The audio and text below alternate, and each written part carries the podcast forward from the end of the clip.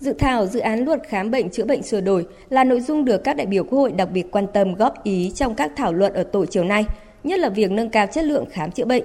Đại biểu Phạm Trọng Nghĩa, đoàn đại biểu Quốc hội tỉnh Lạng Sơn, nêu báo cáo của Bộ Y tế là hiện nay có hơn 580 người nước ngoài khám chữa bệnh ở Việt Nam, trong đó một nửa là bằng tiếng Anh. Các bác sĩ nước ngoài chủ yếu khám chữa bệnh theo yêu cầu, nên nếu hạn chế về nguồn cung, không ảnh hưởng lắm đến việc khám chữa bệnh, nhưng sẽ hạn chế nguồn bác sĩ chuyên khoa giỏi tham gia công tác này. Đại biểu Nguyễn Quang Huân, đoàn đại biểu Quốc hội tỉnh Bình Dương đề nghị. Thực tế ở ta thì có nhiều nhà khoa học, nhiều giáo sư thì ngoại ngữ không giỏi. Thế thì nếu như bây giờ mà yêu cầu là phải thông thạo tiếng Việt cho hành nghề thì có thể là có một số những bác sĩ nước ngoài là người ta không học được tiếng Việt. Người ta không thể hành nghề ở đây thì chúng ta sẽ mất một lực lượng bác sĩ giỏi. Nhưng mà cái quy định về phiên dịch thì tôi thấy là phải cần thiết bởi vì phiên dịch thì rõ ràng là thậm chí có thể phải xem xét để cấp giấy phép hành nghề trong phiên dịch ngành y bởi cái đấy là quan trọng chứ còn nếu như mà quy định là bác sĩ mà phải thông thạo tiếng Việt thì tôi nghĩ là không nên quy định ở trong luật này. Cũng liên quan đến việc tăng cường chất lượng khám bệnh chữa bệnh, ý kiến đại biểu băn khoăn về điều kiện cấp phép hành nghề đối với những đối tượng là bác sĩ chuyên khoa, nhất là các giáo sư, phó giáo sư tiến sĩ, những người có nhiều kinh nghiệm và thời gian hành nghề nhưng vẫn phải sát hạch cấp lại giấy phép hành nghề 5 năm một lần. Đại biểu Nguyễn Lâm Thành, đoàn đại biểu Quốc hội tỉnh Thái Nguyên nêu ý kiến. Các bác sĩ xuyên qua giáo sư, phó giáo sư, tiến sĩ, nhà giáo dân dân, nhà giáo ưu tú có nằm trong trường hợp cấp lại không?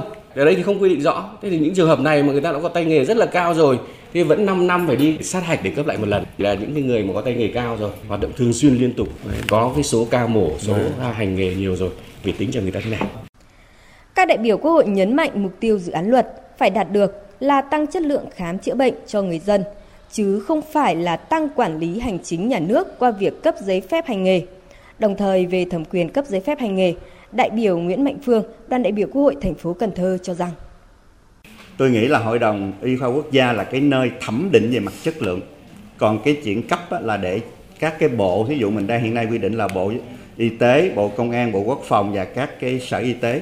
Thì bây giờ là ai là được cái giấy chứng nhận về trình độ của Hội đồng Y khoa quốc gia thì cái nơi cấp đó là cái nơi mà người ta sẽ nộp các hồ sơ để người ta mở các hoạt động dịch vụ. Thì mình làm như vậy sẽ tiện hơn rất là nhiều.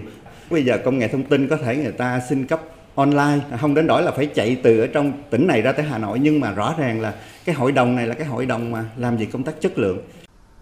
Đối với dự thảo dự án luật thanh tra sửa đổi, các đại biểu Quốc hội đã tập trung cho ý kiến về việc có nên tiếp tục duy trì mô hình tổ chức thanh tra huyện hay không. Vì có ý kiến cho rằng ở cấp huyện không có nhiều nhu cầu thanh tra biên chế lại ít nên không phát huy được hiệu quả. Đại biểu Trần Sĩ Thanh, đoàn đại biểu Quốc hội tỉnh Lạng Sơn nêu ý kiến. Thanh tra huyện thì giải quyết khiếu nại tố cáo là rất nhiều. Toàn bộ giải phóng bằng là nằm ở huyện. Tỉnh có giải phóng đâu? Không có cái lực lượng này thì ai giúp cho chủ tịch huyện giải quyết khiếu nại tố cáo? Cân nhắc ngay là chỗ nào có quản lý chỗ thanh tra thì đến nguyên tắc đó theo tôi là dù chỗ này chỗ kia ví dụ những cái nơi nó chưa phát triển thì đúng là huyện miền núi thì thôi thì nó không có nhiều lắm.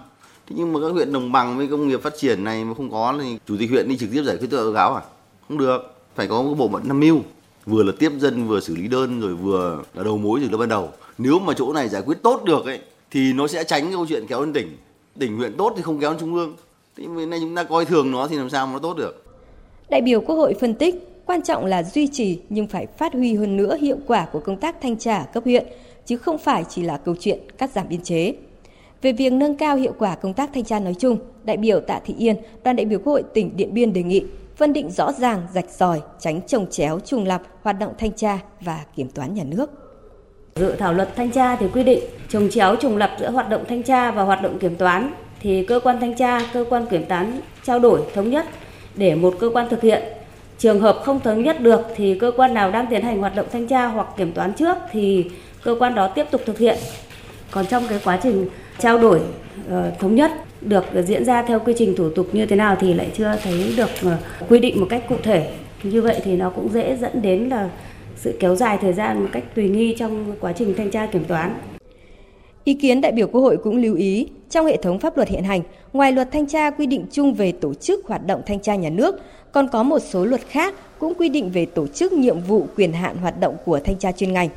Do đó, để tránh phát sinh vướng mắc trong quá trình áp dụng pháp luật, đề nghị nghiên cứu quy định thống nhất nguyên tắc áp dụng pháp luật theo hướng làm rõ những nội dung phải thực hiện theo luật thanh tra. Những nội dung các luật chuyên ngành có thể quy định khác để phù hợp với tính chất của luật thanh tra là đạo luật gốc về thanh tra.